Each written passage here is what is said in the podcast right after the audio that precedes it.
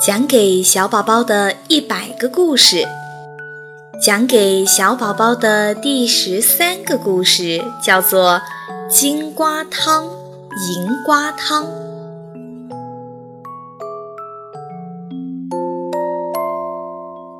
狐狸的吝啬是出了名的，可是谁家请客，你准能在餐桌上见到它。这一天，白鹅太太请客，当然又少不了狐狸。白鹅太太做的菜非常合狐狸的口味儿，他吃了很多，再加上喝了几口酒，一不小心，本来不想说的话却从嘴里溜了出来。明明天我请请客。你请客，你请客。在座的兔子妹妹、猪罗罗和马老鸭，比听见了太阳从西边出来还要惊讶。你们还不相信？狐狸急了。明天我请一天的客，从早到晚都在我家吃，你们一定要来哦。伙儿见他一片真诚，都点头答应了。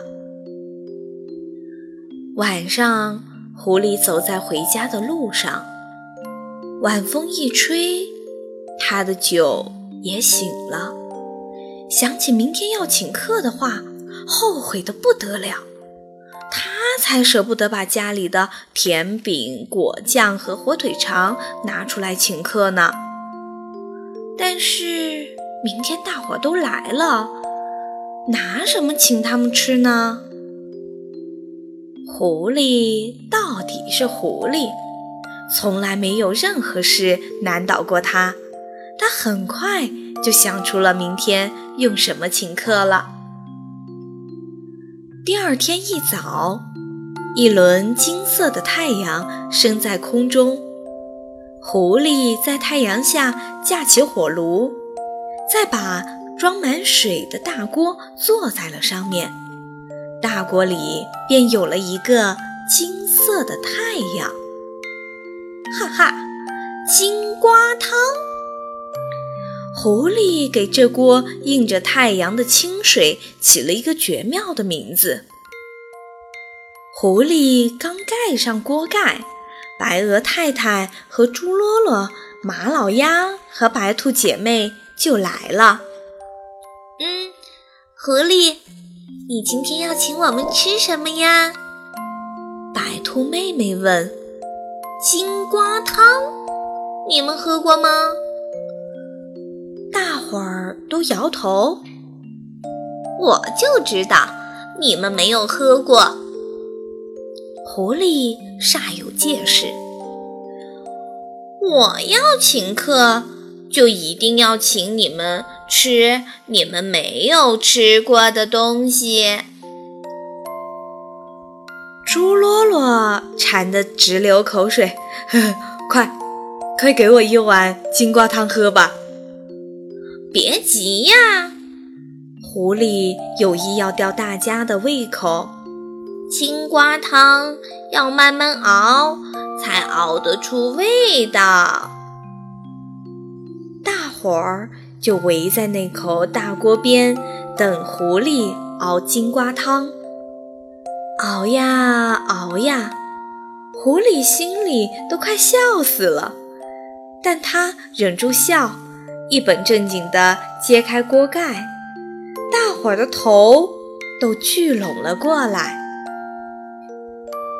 哇，这么大的一个金瓜！白兔妹妹。又惊又喜，马老鸭左看右看，怎么跟别的汤不一样呢？狐狸马上反驳：“跟别的汤一样，还叫金瓜汤吗？”猪罗罗耸耸鼻子闻了闻，呃，怎么怎么闻不到香味儿呢？狐狸给朱罗罗舀上一碗清水，你要喝上一口，就知道它的味道啦。朱罗罗喝了一口，狐狸问他味道怎么样。朱罗罗想说没有味道，但看到狐狸一脸热情期待的表情，把嘴边的话又吞了下去，只含糊地说道：“嗯，好，好，好。”狐狸一边在心里骂着傻猪。一边手忙脚乱地给大伙儿盛汤，看着大伙儿都埋头喝汤，狐狸故意问道：“怎么样，味道是不是好极了呀？”其实大伙儿都明白，他们喝的是一碗清水，可出于礼貌，不想当众给狐狸难堪，都点头说好，然后放下碗。向狐狸告别。哎哎，你们别走呀！狐狸还想继续捉弄这群傻子。不是说好了要吃了晚饭才走的吗？白鹅太太问：“你晚饭准备请我们吃什么呀？”银瓜汤，也是你们没有喝过的。白鹅太太明白了。想了想，说：“好吧，我们晚上来。”狐狸还不放心，“一定要来哦，一定。”白鹅太太向他保证：“当月亮在天上的时候，我们一定来。”自以为聪明的狐狸一点都没听出白鹅太太话中有话。等他们一走，他就笑得在地上打滚儿。这几个傻子肯定是喝傻瓜汤长大的，呵呵。狐狸笑呀笑呀，笑得肚子饿。他拿出甜饼、果酱、火腿肠，大吃了一顿。最后留下了一块火腿肠，明天吃。晚上，当月亮升上天空时，白鹅太太他们果然来了，并且提着篮子。你们这是？狐狸心里暗暗高兴，他以为他们是给他提礼物来的。白鹅太太揭开锅盖，锅里有一个又白又大的月亮。看看，看看。多好的银瓜汤啊！狐狸扯着嗓门赞美道：“嗯，我想在银瓜汤里加点东西，味道会更好。”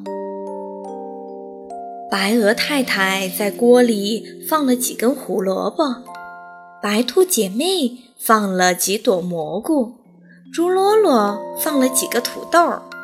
马老鸭放了几颗香菜，熬呀熬呀，一股香味儿从锅里弥漫开去，香的狐狸只想淌口水。白鹅太太揭开锅盖，锅里红白黄绿，红的萝卜，白的蘑菇，黄的土豆，绿的香菜。独独不见银瓜，抬头一看，在天上。狐狸第一次感到害臊，恨不得地上有条缝儿可以钻进去。白鹅太太却连声叫他喝汤。等一等，嗯，锅里还应该放一点火腿肠。狐狸把藏起来准备明天吃的火腿肠拿了出来，全部放进了汤里。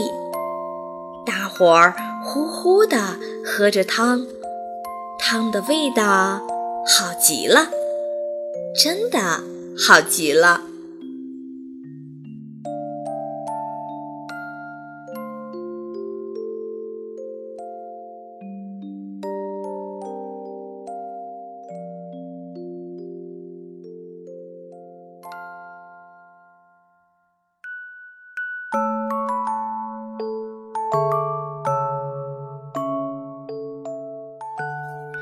金瓜汤、银瓜汤的故事讲完了，亲爱的宝贝，你说是金瓜汤、银瓜汤好喝呢，还是那个红白黄绿都有的汤好喝呀？